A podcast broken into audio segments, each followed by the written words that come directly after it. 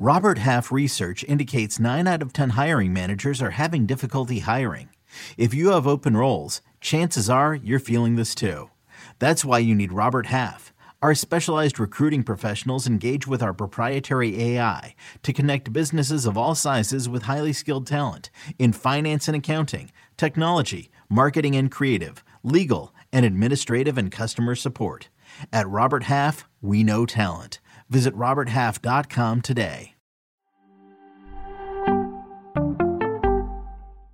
This is Fantasy Football Today from CBS Sports. On his way to the end zone. Tell you what, that was a spectacular play. It's time to dominate your fantasy league. What a play! Off to the races. Touchdown. Oh, he's done it again. Now here's some combination of Adam, Dave, Jamey, Heath, and Ben. A Google search defines the word battle as a sustained fight between large organized armed forces. And that's what we are talking about today on Fantasy Football Today. The best backfield battles, the top five to, to watch out for organized armed forces on the football field. Trying to figure out who's going to be atop the depth chart. I'm Adam Aizer with Dave Richard and Chris Towers. Um, Chris, we uh, we have some disagreements about the list here of what should have made the top five battles. Uh, but well, we'll, we'll just talk about. yeah, it. I'll just I'll just throw it like you have Miami on there. Maybe I'm wrong, but I don't see any reason to think there's a battle there. I, I could be completely wrong. Maybe I'm totally underselling how much they like Ma- Malcolm Brown, but there was no uncertainty about Myles Gaskin's role when he was. All right, let's bump them out. Let's bump them to the honorable mentions. Who's the new number five? You can pick a backfield. Uh, what are the top four again? Uh, so Dave gave me his three of his: Tampa Bay, San Francisco, and Denver. Yeah, And then I put Atlanta in there. um, what- Arizona. Arizona. is an right. obvious one. I mean, that was a team that produced. For as frustrating as it was, they produced a decent amount of running back production last season. Okay, Arizona it is. Others we'll talk about Buffalo. Uh, Dave. Yeah, Buffalo should probably be in there some, too. uh, you know what, Chris? You can't have everything you want. It's Maybe top five, Chris, not a top top, six. six. Top five, six. but we will touch on all of them. And we also we're also going to do an FFT in five episode after this to kind of address some of the debates that we weren't able to have on the full length show. So that's why you need to listen to both Fantasy Football Today and Fantasy Football Today in five.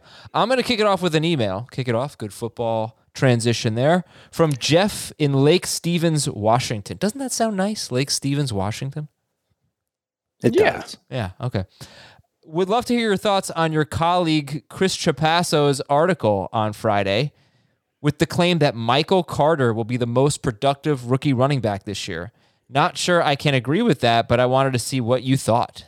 I saw that article. It was a good article. He ranked top five, Chris, because that's how we do lists. Uh, rookie running backs in terms of It's kind of arbitrary. the produ- the production he expects. And uh, yeah, he had Michael Carter number one, and he had Najee Harris number two, which was quite shocking. Dave, what do you think about that?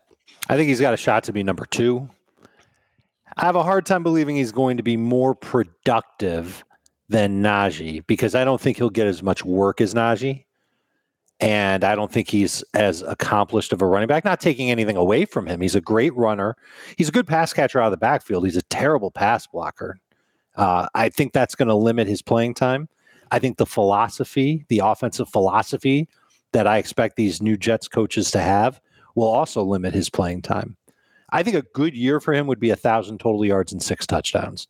But if I told Yeah. you that Najee was going to get a thousand total yards and six touchdowns, you'd want to punch me in the face because that's not what you'd want from Najee Harris in his rookie year. Yeah. Yeah, like I I think Carter is kind of in a similar boat to Devin Singletary and Zach Moss in Buffalo, where I think you you should be pretty confident he's going to split work. You know, hopefully you're looking at sixty percent of the snaps uh, at running back for the Jets. Um, but it probably won't be a great offense for anyone, but especially you know the running backs, depending on how much they use him in the passing game. The, the one thing that he does have going for him is at least in minicamp, he was getting more reps with the first team offense than any other running back. Um, so you know that's that's a pretty good sign. Yeah. Who's to say that he doesn't just become the main guy? I'm not going to say he's going to be a an every down back, a 300 touch guy, but who's to say he's not 15 Sure. plus touches a game? Yeah. Right. And when you look at the other players that are in that backfield, Right. you, you can kind of believe it because it's Tevin Coleman, who's eh, he knows what he's doing in that offense. He's familiar with that system. That's good for him. But I don't think he's anything special. I don't think that La'Mical Perine is special. Ty Johnson could have some flair in the passing game. We saw that a little bit last season. But I think Carter is in line to be that that guy that you're talking about, where he leads the way. And he's really talented at UNC. He's he's a good player. Okay, so actually, Chris Trapasso, he was ranking the five rookie running backs who will be the most productive in 2021. Number five was Javonte Williams. Number four was Travis Etienne. Number three was Trey Sermon. And uh, number two was Najee Harris. Number one was Michael Carter. So that's not how we're going to have it ranked, but that's an interesting list from Chris Trapasso. Okay, we're getting to the top five backfield battles. But tonight, there's a big battle going on Tuesday night on YouTube, a gathering of armed forces for some poker. Fantasy Football Today YouTube channel. That is youtube.com slash fantasy football today. And that is 7 p.m. Eastern tonight, Tuesday night, courtesy of Faded Spade. So join us there at youtube.com slash fantasy football today to watch our poker night. Faded Spade cards are the preferred playing cards of the World Poker Tour and poker players across the globe. So get your set for 20% off with the code FFT at fadedspade.com. That's pretty cool. Need some cards? Go to fadedspade.com and the code again is FFT. And we're giving away two free sets of cards during the show. Subscribe to the channel and we'll, we will see you on YouTube tonight at 7 p.m. Eastern. And right into it. Here we go. Tampa Bay, can we agree they, they should be on the list? I think they should be the top team. Yeah, I think that's a legitimate battle. Okay, Um, good. That's a battle. I'm just not sure there's going to be a winner. What's a battle? Okay, so David, I, I said that's a battle. I know. David, I have been laughing about a uh, Ralph Wiggum. What's a battle line? Look it up. Uh, highlight for Tampa Bay's backfield. In four games without Leonard Fournette, Ronald Jones averaged 15 non and 18 full PPR fantasy points. That's really good. That's top 10 good. In three games without Ronald Jones, Leonard Fournette played even better, uh, averaged even more fantasy points. And that was two regular season games and one postseason game in the draft that we did, uh, the one that we talked about on the mock draft episode on Monday, Fournette went in round eight, Ronald Jones in round nine, and Giovanni Bernard in round 13. Chris, you can have the first word here. Well, let me set you up like this it is a battle, but the reason why I would obje- object to this being number one is I don't know there's a chance that one guy runs away with job without an injury. So I, I think this might just be kind of cruddy all year. Yeah, I, I think you know it, it could be like a pyrrhic victory kind of situation for whoever does win the battle because what we saw last year was a very frustrating split between the two of them. There were times where Fournette looked like he was going to be the lead back.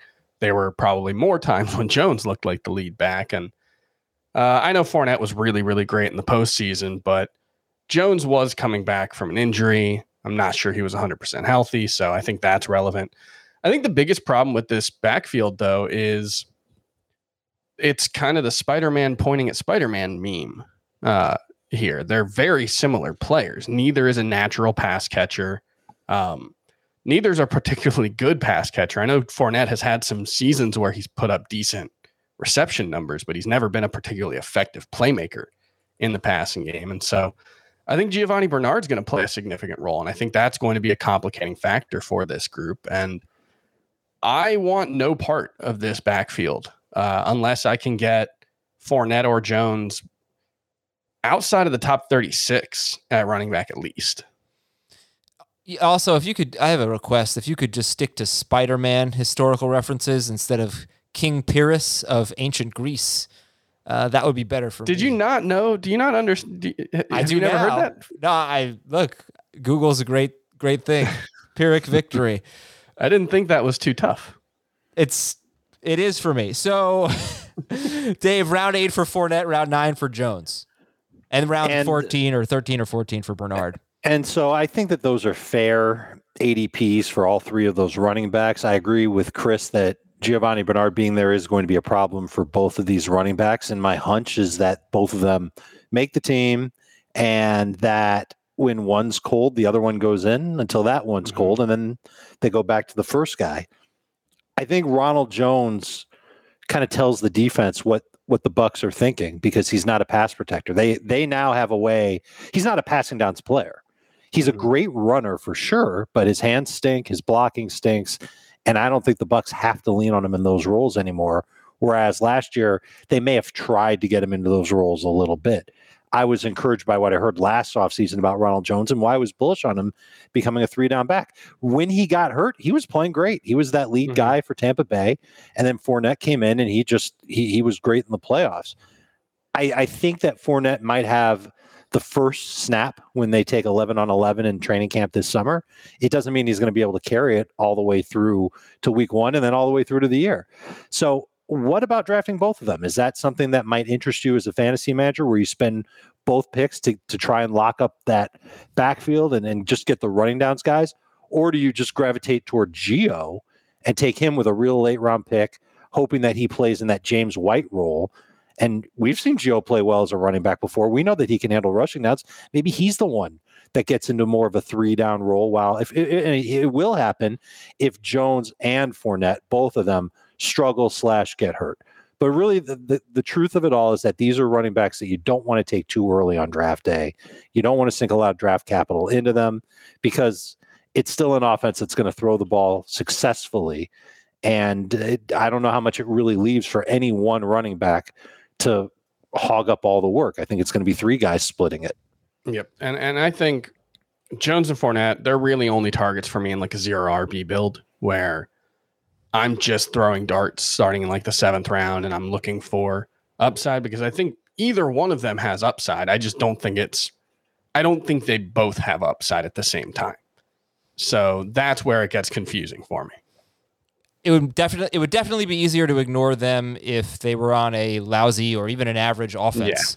But the Right, fact that the, is- the Bucs might lead the NFL in scoring, and nobody should be surprised if that happens. It makes it a little bit more difficult, and you you hope maybe you get the guy who has the touchdown role. We don't know what that would be. You would probably think Fournette, but I would not- imagine Fournette would have the edge early on. I, the other the last thing is I'll, I'll just But if they're in no at- huddle and Gio's in the game, then it's going to be him. You just look at Fournette.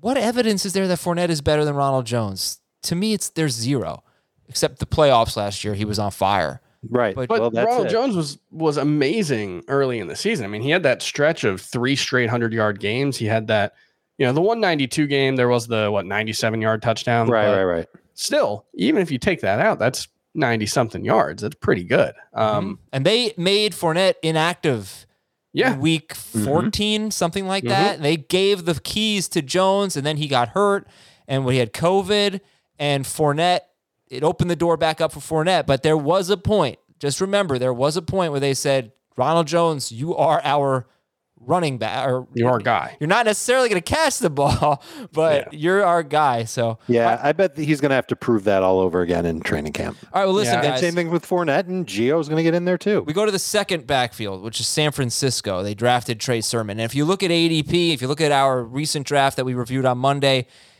if you wanted to lock up the the Niners backfield or the Bucs backfield, the costs are pretty similar. It might be a round earlier for the Niners. Mostert went in round seven, and uh, and Sermon went in round eight, as opposed to Fournette in round eight and Ronald Jones in round nine. But Dave, what about that approach? Is it kind of the same thing with San Francisco? I think I almost like it better because I think that's a team that wants to commit to running the football more so than Tampa Bay when you've got the greatest quarterback to ever play. You're going to want to lean on him when you've got a rookie quarterback who played at the FCS level and a, a quarterback who's you know been okay as a starter but gets hurt a lot. You'd love to have a real good run game going. And Mostert, as long as he's healthy for week one, I think he'll be their primary back. You'll Yeah. see some of Sermon. Once Sermon starts to get going, if he shows that he can play at this level, I imagine he could evolve into the lead back. There will always be multiple backs in this offense, but you want to have the one that's got the best shot at 15 touches. And if it happens to come with goal line carries on top of it, so be it. And that job, that job is wide open with Jeff Wilson on the shelf. Chris, your read on this situation here, and when is Wilson due back? Second half of the year, if at all. Yeah. Okay, I mean, they might redshirt him all year. yeah, he gets an extra year of eligibility. Uh, Chris, you're, you want to? What do you have to say about the um, about the Niners? I don't really view this as a battle. Like Dave said, I think the expectation should be that Raheem Mostert is the lead running back entering the season, but there's going to be a role for Trey Sermon. You know, and if it's if if it wasn't, you know, for the Jeff Wilson injury, maybe there wouldn't be that role right away. Jeff Wilson looked pretty good last season as well. Mm-hmm. Um, but what we've seen in this offense the last few years is everyone they plug in looks great. I mean, do we remember JaMycal Hasty being the top waiver wire target at one point last season? Jeff Wilson was, Raheem Mostert the year before. This has consistently been a team that just creates a ton of running back value because Kyle Shanahan is so good at scheming up running, rushing opportunities and getting them in space. So I, I think, you know, even in the first game of last season, Raheem Mostert was very good. I think he had the the long touchdown reception. He had 150 total yards there were still 14 targets slash rush attempts combined for the other running backs in that game. So if that's Trey Sermon getting most of that, I, think 10 touches a game, even as Mostert's the lead back, is perfectly reasonable for Sermon. Another thing that I just want to bring up, and this is just kind of the, the, the caution siren going off, is that Shanahan with the 49ers hasn't had a single thousand yard rusher He's only once given any of his running backs over 200 touches. That was Carlos Hyde in 2017. And that might have been out of necessity because guys kept getting hurt, uh, mainly yeah. Mostert and then other guys too. But he, he and, and this is something to keep in mind for Sermon, and I've talked about it before. Shanahan hasn't had a rookie running back earn over 200 touches in any year from 2014 through 2020. So Sermon's going to have to be really, really impressive and really, really good for him to de- over deliver on that fantasy ADP. What we're probably looking at is Mostert filling in as the starter, and then whenever Sermon's ineffective and Mostert's healthy, Mostert will be the guy. When Mostert goes down, Sermon and Gallman will probably battle for touches, and maybe Sermon yeah. will be good then. Maybe Don't Gallman. Wayne Gallman. Yeah. Gallman might Who be could? a guy that we have to reconsider in those deeper drafts because he's he was pretty good in short yardage, if I remember correctly, last year with the Giants. So I can double check that and, and, get back to you on a future episode. But I think Gallman might have a, a, path here to be moderately okay as a bench running back. How's that for tempering Great, Dave. Very strong. Uh, no, I mean, uh, no one's going to take him in round ten unless something happens to Mostert or Sermon. No, yeah. In in August, right. no one's no one's drafting he, Wayne Gallman. But great best he might pick. have a role. Yeah, yeah, exactly. When great best ball pick, great pick rounds, yeah, in a league like Scott Fish Bowl where you you've got really deep benches, I, I think um, Gallman is a really nice deep sleeper. Plus, Adam gets to play the music. Uh, what music? For Wayne Gallman. No idea. Oh, okay. Yeah. uh, highlight for the Niners backfield 36 running back rushing touchdowns in their last two seasons. That is a lot. All right, Denver is on this list. Number three. It's really no no particular order, but this one uh, is really interesting because uh, you know for Sermon, he's go Sermon's being drafted ahead of Mostert and NFC ADP. Um, uh, Fournette's being drafted ahead of Ronald Jones again, like I said, we don't have a ton of evidence that Fournette's better than Ronald Jones. We have no evidence that Sermon's better than Raheem Mostert, who, by the way, is one of the fastest players with the fastest running backs with the ball in his hand. Had the fastest carry by a running back last year. He ran over 23 miles per hour. And now in Denver, Melvin Gordon coming off a pretty good year, as Heath always points out, but there's so much momentum for Javonte Williams, and he's definitely going to go ahead of Melvin Gordon as of right now, as of June 28th. Uh, in the draft that we did a couple weeks ago, that we keep referencing, PPR league, Javonte Williams was the last pick of round six. and Melvin Gordon was the was in round eight. Javonte in round six, Melvin Gordon in round eight. And Chris, this team, Melvin Gordon and Phillip Lindsay last year, the highlight to know about the Denver backfield, they combined for nearly 1,500 rushing yards on 333 carries and 10 touchdowns. So they ran the ball pretty well, those two. Just, you know, there was that ugly split. But what's uh, what's your read on that ADP? Well, let's not call it ADP. What's your read on where they went in the draft that we did? Javonte Williams, last pick of round six, Melvin Gordon in round eight.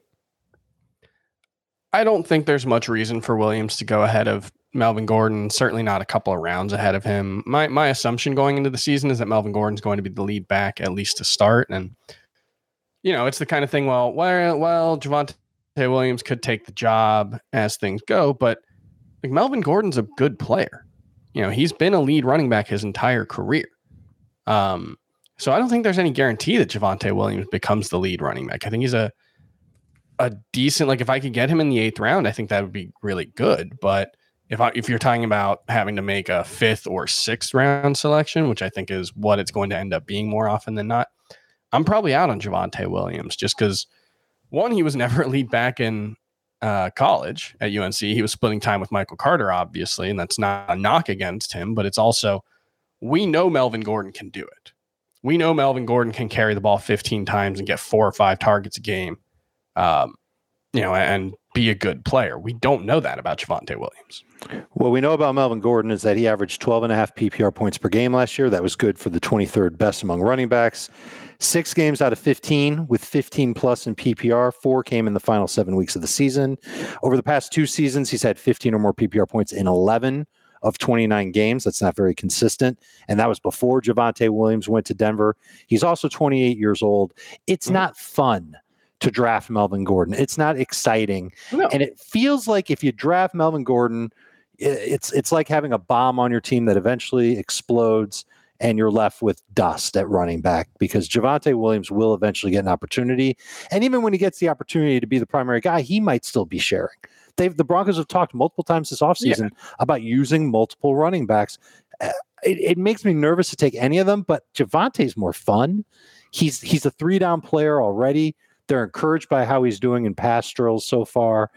I, I I have a feeling that he can end up being quite easily the best running back in Denver this year. But isn't there a better chance that the guy being drafted in the sixth round is the bomb that blows up rather than the guy being drafted in the eighth round?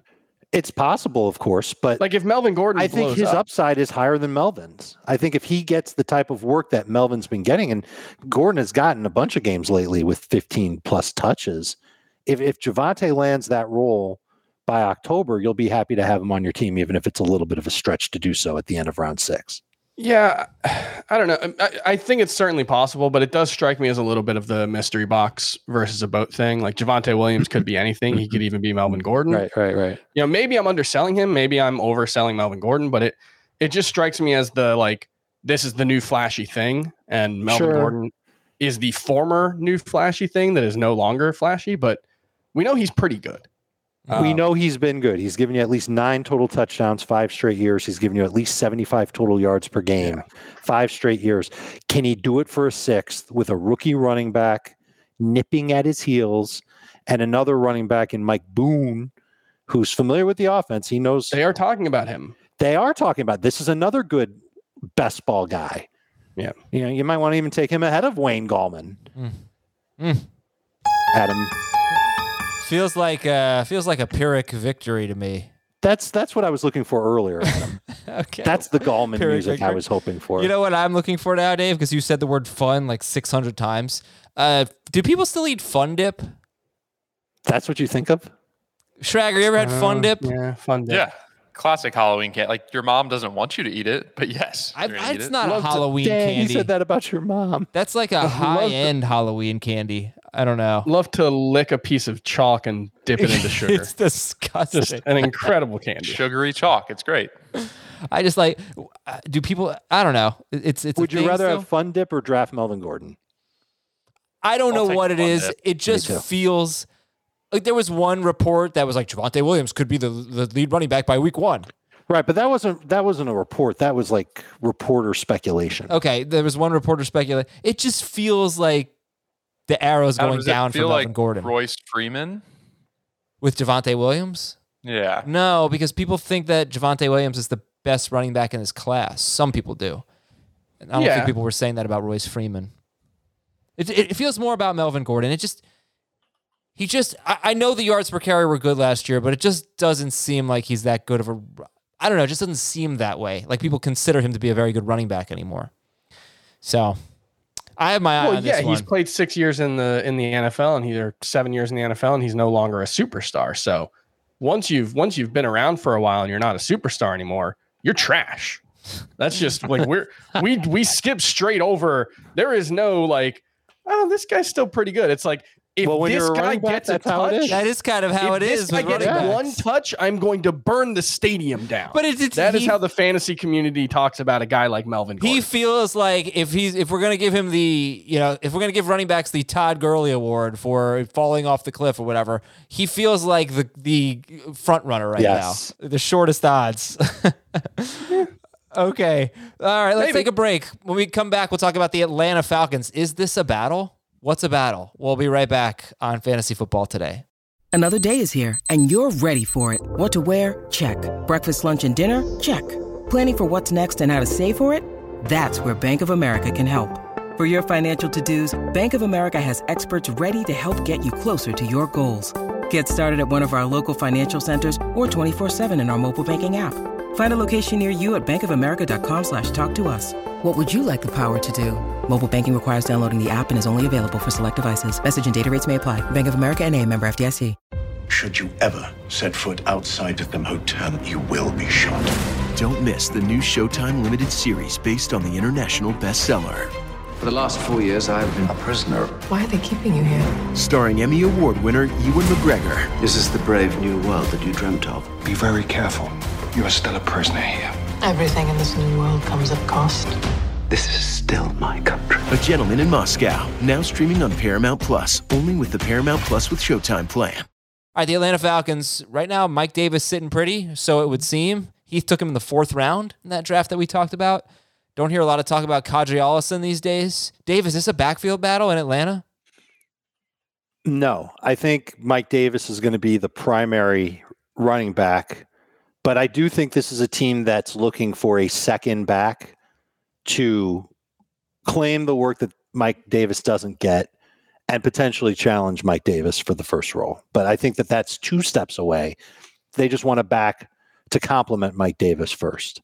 And so they've got all these these these guys that are, they might be good at like one or two things, but there's nobody that's as complete as Davis, and that's what gives Davis the edge.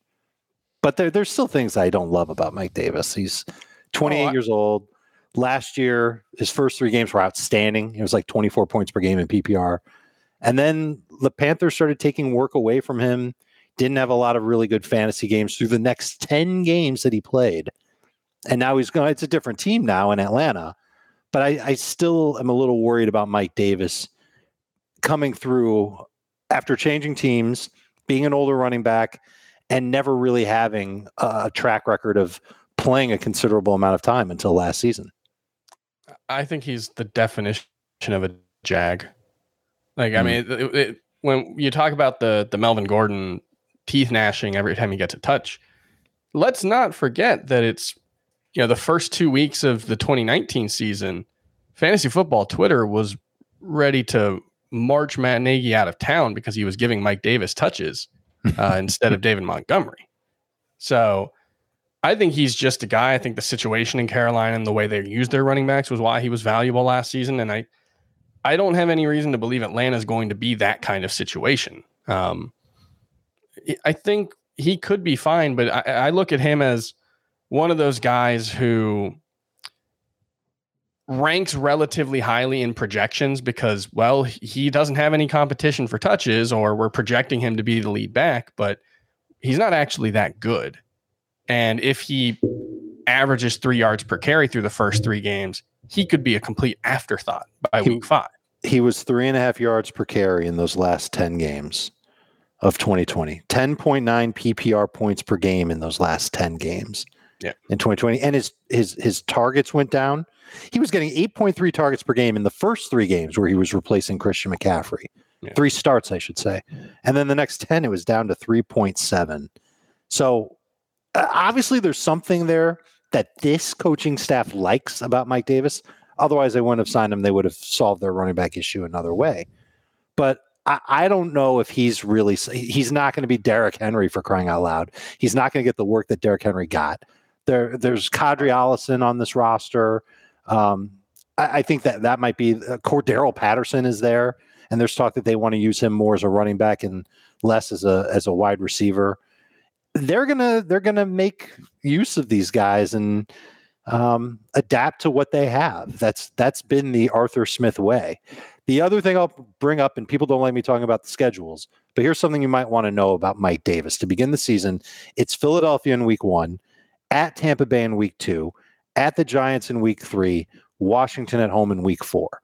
Do not be upset if you miss out on Mike Davis on draft day because you might have a chance to get him even cheaper in trade by the time October comes around. It's a very good point. And this is the time when a guy is is when someone has a somewhat tenuous grip on the job, maybe he doesn't, but maybe he does. You don't want to see a tough schedule to start. That's the kind of thing that can lose them the job. And there there are tougher schedules out there, but I graded it as among the worst, second worst among early schedules for running backs. Yeah. I'm not really sure how Philadelphia's run defense is going to look. That it's might be his usually best matchup. Pretty good. Yeah. Giants again. I, I think they'll be good. I won't be. They lost a pretty key piece, but Tampa Bay should be again among the best. Washington's going to be really tough to run on, so that's that's not good. Um. Okay, and that's that is Atlanta. So when would you to finish it off? When would you be comfortable taking Mike Davis? Well, after Um, Myles Gaskin for sure. Get Yes. Gaskin off the board. Um, round five as one of the last RB twos. Ahead of Javonte Williams for sure. Yeah, for now, yes. Head of the Bucs guys. So he's the highest end guy that we've talked about so far. Would you go um, Kareem Hunt or uh, Mike Davis? I think I'll take Davis. I think that's fair. All right, let's talk about Arizona. This is a good one here. I actually really loved the running back value, uh, the draft value for James Conner. Just going to take a look here. James Conner went with the second pick of round nine in the PPR draft we did a couple of weeks ago. And Chase Edmonds went, oh, to RJ, same guy. He took them both. So we took Chase Edmonds at the end of round six, and he took James Conner at the beginning of round nine. This is the Scott Fish Bowl draft we're talking about, right? No, no, this is just Okay. regular. This was from two weeks ago Okay, on okay. uh on YouTube. Um, yeah. So, what do you think about that, Chris? Locking them both up, but Conner in round nine and uh, late round six pick for just ahead of Javonte Williams for RJ. Um, I prefer the Conner value. I'm not sure Edmonds is ever going to be a lead back, and my expectation would be Edmonds is in the Edmonds role, and James Conner is in the Kenyon Drake role, and I think that's valuable for both of them, and both can be viable fantasy starters. But um, I don't see that big of a gap between the two of them in my in my rankings. I'm pretty sure I have them, if not back to back, very close back to back. Conner one spot ahead of Edmonds at 27 and 28. I think it takes a little guts to do that. Just because we've seen Conner not play 16 games yet, he's missed at least three games each of the last three seasons, hmm. and th- this is a team that they use their running backs a decent amount. They're middle of the package. Last year, at least they were middle of the package, but Kyler's there that could always take some work away from both of them. Edmonds didn't even play 50% of the snaps last year, and he had over 50 catches. He had over 850 total yards. I think he can play a little bit more and get to a thousand total yards. I think five touchdowns is within the realm of possibility, and I think 50 catches is in within the realm of possibility. Now, what does that leave left over when you consider those numbers plus what Kyler does for James Conner when he's healthy? Uh, I, I feel like he's going to be a touchdown needy running back who will get 11, 11 carries a game. Sure. But but I think Edmonds cuts in a little bit more than what we saw last year. I think they're going to give him a little bit more of a chance to play in this offense because he gives them a little bit more explosiveness. Yeah, the thing I struggle with, and I'm not sure if this is fair, but you know, last season the talk in the first half of the season was why don't they give Chase Edmonds more work? Kenyon Drake is a stiff. Edmonds is clearly better. And then they did get give Edmonds that opportunity in the Miami game when Drake was out with an injury, and Edmonds looked a lot like Kenyon Drake did in Mhm. that game. And so, um, I'm I just think they're pretty pretty similar in value in terms of what they bring to the Cardinals offense. I think Conner's just a, a better rusher and Edmonds will, you know, be in a similar role to last year. More work than last year. I think that's entirely possible. Um, I just, I have, I have trouble getting too excited about either necessarily, as long as they're healthy. Again, I I just really can't stand fading running backs on good offenses. And I'm not saying that you shouldn't, but it, that's what that's why this is difficult. But last year you probably would have been in good shape if you had faded the Cardinals running backs. You know, you had what really killed Kenyon Drake was the beginning of the season before Kyler Murray's injury. He kept scoring these touchdowns, and Drake would line up in the backfield and be a play fake, and then Ky, you know, the, the zone read, and Kyler would run it right in. It- you just needed him to score the touchdown. If he didn't score the touchdown, you were I don't. I'm just saying off the top of my head, we would get like 60 yards.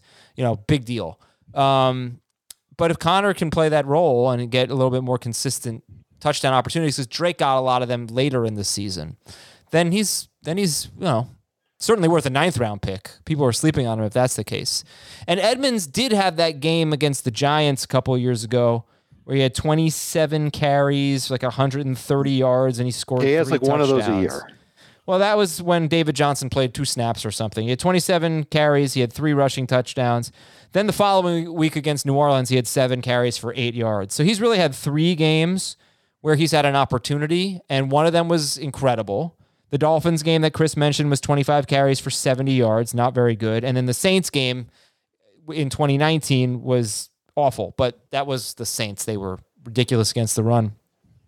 But we, I guess we're kind of, my point is this thought that Chase Edmonds can't be a lead back is kind of based solely on the Miami game. I really feel like a lot of people oh. are like, see?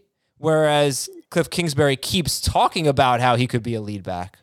Right, but he talked about him as that that way last year too in the offseason, and then he never used him that way. I'm not saying he can't be a lead back. My my thought was more my point was more that we kept you know screaming about give Edmonds a chance, give Edmonds a chance. Drake is terrible, and then it, you know I, I think it was more about the offense and the the situations that they were being asked to run in. Drake rushing in fewer obvious rushing situations than or Edmonds rushing in fewer obvious run situations, so that makes it easier to run uh, for you know a third and seven draw is easier to pick up six yards on than a first and ten dive. Um, so I just I don't know. I think they're I, I think it's going to be a split. I guess is my point, and I don't think Edmonds is going to be like a 15 carry per game guy. Okay. All right. So what other what other um, backfields should we be looking at, Dave? Well, we can start with one that's just, uh, it's almost not even worth bringing up, but the Patriots. And what do you do with these guys? Damien Harris and Rhamondre Stevenson and James White, and who knows who else can come out of the woodwork. As long as Cam's the quarterback there, I really don't have any interest in any of them uh, unless I'm doing a long term stash. And you might be able to draft Damien Harris late enough to do that, where you keep him on your team for the first four weeks of the season and see what happens. Once Mac Jones becomes the quarterback, I might be a lot more interested in whichever running back seems to be the lead guy there. But for now, I think that's going to be Harris. The Patriots are always going to be a team that plays the hot hand and who's running well in practice. We just we're never going to be privy to that stuff. Would you be surprised to learn that the Patriots had the fourth most fantasy points for running backs last season? You're talking that's about surprising. Cam Newton as a But running you're, back. are you including right? No, running backs. Uh, yes, I actually would be stunned to know that. It's true. It's not true. You're lying to everyone. Maybe I'm doing this wrong, but You're all I hopped just- up on Fun Dip right now. yeah, I don't know. That- that- maybe I'm doing the numbers wrong then. No, But no, that's I, what I, I got believe here. you. I believe you. Uh, that's wild. Sony Michel I've got and, them and Harris combined both had big 373 fantasy points in PPR. James White, Rex Burkhead, Damien Harris, Sony Michel, JJ Taylor. Yeah. Dave, I think Dave should reconnect. Let's have Dave reconnect so we don't get another football, football, football, football uh, episode and the joys of working from home. All right. Well, yeah, I, I look, I think Damien Harris and James White are the only ones that people are drafting. Maybe Stevenson late. Yeah, like Stevenson went in round 14, whatever. He's gigantic. He's like LeGarrette Blunt. Um, you know, White's White is James White. He's got his role. Harris has really shown some promise and had a very low touchdown rate last year. And Cam Newton scored 12. So I've made the point that if Mac Jones is the quarterback, that might actually help Damien Harris. People will say, well, he won't run for as much yards per carry. Sure, that might be true. I still think he can be good in yards per carry. I think he could be a good running back, and then he could score some goal line touchdowns because he doesn't have Cam Newton to contend with. Chris, give me another. So, so basically, I'm looking for for Harris, and I don't really care much about James White, to be perfectly honest. But I suppose he could be a nice little outlet for Mac Jones. I just don't really like pass catching running backs that barely ever score. Chris, uh, you don't think the Dolphins are a backfield battle? I mean, it's possible. I forgot are, if we said this on the air or off the air, but Yeah, It was on I, I think it's possible they are, but Myles Gaskin played 61% of the snaps in all 10 games he played last season. The three games that Sa- Salvon Ahmed started without Myles Gaskin around, he played at least 61% of the snaps. I they didn't show last season that they thought they needed another running back or that Myles Gaskin wasn't good enough. Maybe they don't think he can do it after, you know, the injuries he suffered through last season, but I don't think you bring in Malcolm Brown to battle for a starting job. I think you bring Malcolm Brown in to be Malcolm Brown, which is handle some passing downs work when you, you know, want to keep a blocker in, maybe pick up some goal line touchdowns. That was one place that Myles Gaskin, you know, didn't look great last season. He is pretty small. So it's possible that that's what Ma- Malcolm Brown's role is and he can be fantasy relevant in that role. But I don't see much reason to um you know, to view Myles Gaskin as anybody but the clear anything but the clear back in Miami. okay. Let's see if Dave is back. Dave, hi. I bet, uh, but- but- but- Go. Dave, Gas- uh, do you no, want to do you want to give your quick thoughts on the quick thoughts Miami backfield? We don't know what it's going to be. We think it's going to be Myles Gaskin, but they're changing offensive coordinators. I think this offense is going to try and morph into more of a pass friendly version of what we saw last year. The, their additions at wide receiver certainly suggest that. New play caller this year. Nothing's guaranteed. I'll take Gaskin for now as, as the lead running back, and I would take him over Mike Davis for now. But that's one that can change quickly depending on what we see in camp and what we see in the preseason. Do you guys think that Jacksonville or Buffalo are battles? Buffalo for sure is. They they've said that. That that's you know the, the coach, the offensive coordinator, pretty much everyone has said we don't have a lead running back right now. We're not going to name one going into training camp. And based on how they used them last year, that's that's pretty logical. I know Sing, uh, uh, Moss did kind of take on a lead role last season, but I'm not sure he ever did. He play more than like sixty percent of the snaps in any games last season. Mm, I'm not sure. I'm just I'm worried about Zach Moss staying on the field. He's been in the NFL one year and he's already had three injuries Yeah. popped up, and that was his problem at Utah. Like he was this awesome running back. He would create yards through his physical nature, but he would consistently get hurt. So I'm nervous about him being healthy. I'm worried about Devin Singletary making a jump to being a lead back. I, I loved him coming out of FAU. He was also a yards creator, but he hasn't quite delivered consistently enough. They add Matt Breida, who's got speed. Like that's something that I don't know the other two running backs really have, but he's also had issues staying healthy. This could be a team that just continues to revolve around Josh Allen under the under uh, yeah. the heading of if it ain't broke, don't fix it. This has been the least valuable offense in football for running backs over the last three seasons. Last season, I, I did fix my numbers. New England was 10th in running back points last season. Ah, now that I not believe a but still bit pretty impressive. Um, Yeah. Buffalo was 31st, just ahead of Pittsburgh, and they have not ranked higher than 30th in any of the three seasons Wow. Josh Allen's been in the NFL. And it makes sense. Josh Allen is a mobile quarterback who doesn't throw to his running backs very often. He's the best goal line player on that team, and he, he's consistently taking goal line touchdowns. And last season, they were one of the pass heaviest teams in the NFL. And it wasn't just because they were, you know, blowing teams out early. In neutral situations, I think they had the third highest pass rate last season. Mhm. So I Yeah, just, it's interesting. It is Frankly, I- sixty percent with Zach Moss, by the way. yeah, that's the 60% was, highest. his highest. Uh, he had another one at 59%. But he never had more than 13 carries down the stretch in that stretch where he, you know, did emerge as the lead back. His season high was 14. He never had more than three or four targets in a game. Um, I just think it's going to be Singletary handles the passing downs and gets eight carries a game, and Moss gets the rushing downs, gets 12 to 13. in an offense that doesn't produce fantasy points for running backs. So I'm letting them fall to me.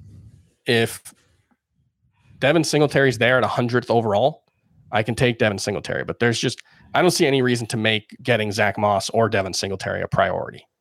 Okay, and then for Jacksonville, do you guys? This is really interesting. Do you guys see a scenario where where Travis Etienne? I, mean, I don't think I could see a scenario unless there's an injury, obviously, where Robinson is working a lot in the passing game. It seems like that's what they really want from Etienne. But is there a scenario where Travis Etienne is working a lot in the running game and he's a three down back, Dave? Yes, that would happen if James Robinson struggles as the traditional running back. Think back to that Saints offense when Mark Ingram was there. And Ingram was a player that was spry and like, you know, under the age of 30. He was the traditional running back. He was capable of catching passes. They didn't call on him to do much of that. But Alvin Kamara could catch passes and get out in space and be an air back. And I think that that's what Etienne's going to end up being. Etienne has a more, I think it's more likely that Etienne eats into Robinson's work than Robinson eats into Etienne's work. I think the only way that the latter happens is if Etienne gets hurt. But I think he, I, am starting to warm up to Robinson more and more. I said it yeah. last week, maybe the week before, but he's starting to slowly move back up into my rankings. And by the time we get to the, the middle of August, he might end up being a low end number two running back for me. This I'm is an shocked. offensive line that's okay. He can certainly come through for touchdowns, and maybe he does catch one or two passes per game to help pad those PPR numbers. I was shocked to see James Robinson's 24th in running back ADP since the NFL draft at NFFC. I figured he would have tumbled. Um, I yeah, think, I'm kind of glad he's there. Yeah, one thing that I think is worth keeping in mind is that if uh, Kadarius Toney had been there, Urban Meyer said he would have taken him instead of Travis Etienne.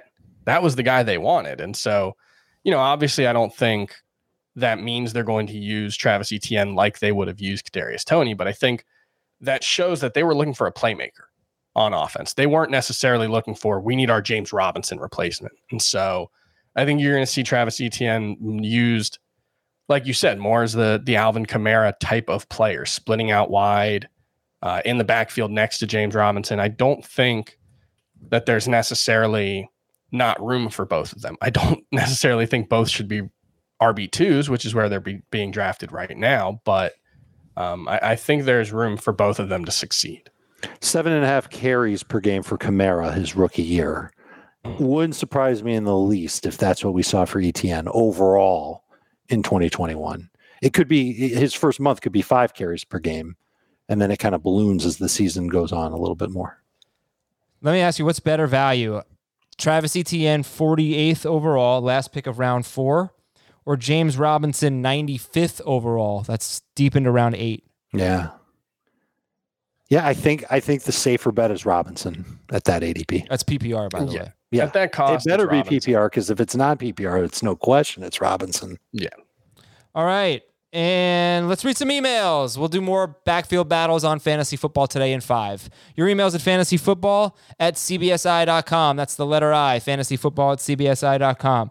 Kyle from Columbus, Ohio is in a 12 team PPR league. He says, I start two running backs and two wide receiver slash tight end spots and one flex, wide receiver, tight end, or running back. So he does not need a tight end. I have picks 12 and 13, and I think the players available will be Jonathan Taylor, really, Akers, Harris, Mixon, Ridley, Diggs, and Kelce. We didn't read this email in a prior podcast. I don't think so. Okay. I think we did. Maybe it was an Apple Podcast question. Sometimes they do both. Um. Well, what would you do? Because I Oh, remember yeah. Taylor being like the obvious. All right. I'm, I think you're Yeah. right. No, don't go zero RB. Go Right. Taylor and who? Not Kelce, because it's you don't need a tight end. I, I think I would probably go Taylor and Mixon and not worry about running back again until like the 10th round. I, I think think I, that's probably the way to go. Just double up on those guys.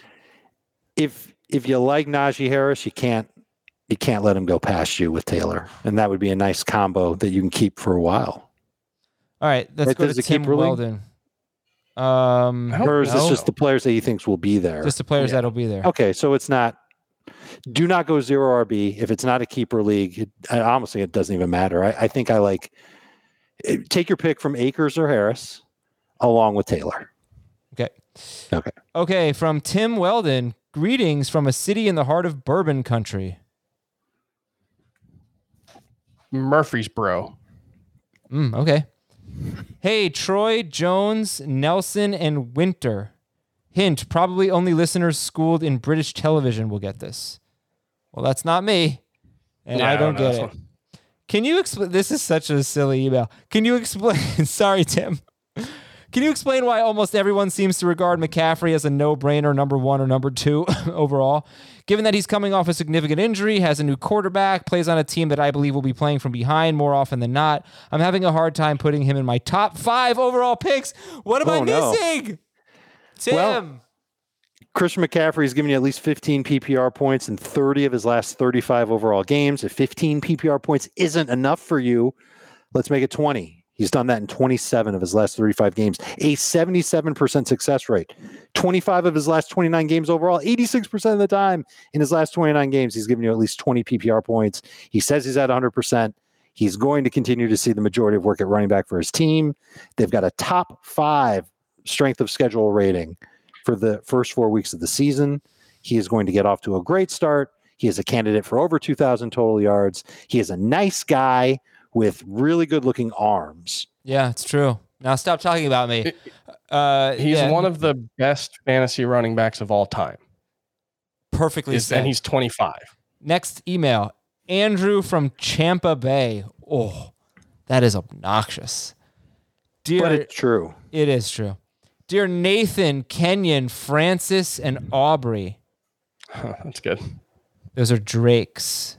Yeah. Oh, Yeah, Nathan Drake from Uncharted. Yeah, Great good. video games. good, good. Uh, we always hear you guys talk about dynasty leagues, and I'm interested in starting a new dynasty league with 10 to 12 teams. What would you say is the optimal setup? Um, if you're doing a a legitimate dynasty league, you're talking about, I think, you know, especially if it's a 10 or 12 team league, deep starting lineups and deep benches. You probably want 25 players total rostered for every team, uh, if not more than that. I think two running backs, three wide receivers, tight end, two flexes is a, is a nice way to build a dynasty league right now. What is Slam it? Say dunk, again. Chris. Say it again. Two RB, three wide receiver, one tight end, two flex. And any super flex? you could do a super flex. You could do two QBs. I think you know in a dynasty league that does it makes uh, you know it adds a little more strategy to the QB position. If you're only playing one QB, even in a dynasty league, it, it you know still really uh, minimizes the value of the position. Yeah, I like it better if you're going to go just 10 teams to do a super flex or 2 Mhm. QB. When you get to 12, it's a little bit harder. Don't know if you want to make it a hassle for everybody else in the league. Last question, real quick. How many players do you keep? All of them? 20 of them? Dynasty, you keep everybody. You don't yeah, have if to you're doing keep dynasty, everybody. keep everyone. Yeah, anything where you're not keeping everybody is a keeper league. No, that- Yeah. it- no, because uh, yeah, that's no, But you can in, do a- I am in a dynasty league, right, with contracts, and I have to give players up. Yeah. And then there's franchises, and you can extend some players, but then we have a free Yeah. agent draft, so you don't have to keep everyone, but you can. But everyone. that's a lot for someone who's playing in a dynasty league for the first time and, est- and Really probably isn't, though. establishing a dynasty league with people who've never played in a dynasty league. I think you probably just want to do. I mean, maybe you don't. Maybe you keep it's a 25 man roster and you keep 20 yeah, I mean, every year, so you football. have to have some turnover. Right, you can't have football teams can't keep everyone. You got to have some type of constraint. All right, this is right. But from that Jim. constraint's usually like you know the rookie draft. If you want to be able to draft rookies, you got to drop guys. That's part Fair. of it too. All right, this Mm-hmm. is from Jim. Um, would you keep Stefon Diggs in the sixth round or Antonio Gibson in the ninth round? PPR. Love Diggs, but love the value on Gibson there a little bit more. I think that's fair. And from Tony in Sacramento. Dear Mo, Larry, and Curly, I know them. 14 team keeper league. Never heard of them. Half PPR. Each team only keeps one player uh, for the previous year's draft value. J.K. Dobbins in round three or Josh Allen in round five. It's half PPR.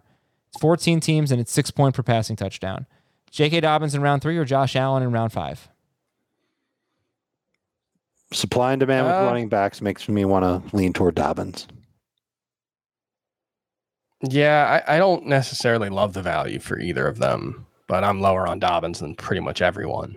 It's Um, 14 I- teams, though. Keep that in mind. Yeah, I do think Dobbins probably. Although Allen, you know, QB, we love the depth of it, but there's a pretty set hierarchy of like seven ish guys that we think are clearly better than everyone else, and having one of them in a in a 14 team league can give you an edge.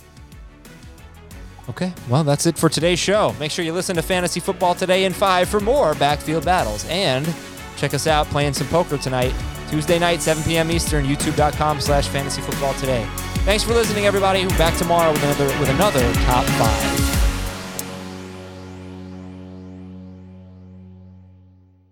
When you have sports mixed with your pop culture, along with humor and celebrity interviews, your earbuds are enjoying The Rich Eisen Show. Dan Orlovsky, are you still a Jayden Daniels is the best quarterback available in the draft guy? I think the three things that make it stand out for me are number one, I think his ball placement versus man coverage is the best in the draft. Every quarterback in the NFL is accurate. He's got the best on tape. Number two, most transferable stuff to the NFL. And then I think the third thing is pocket peace. Search for The Rich Eisen Show on YouTube or wherever you listen.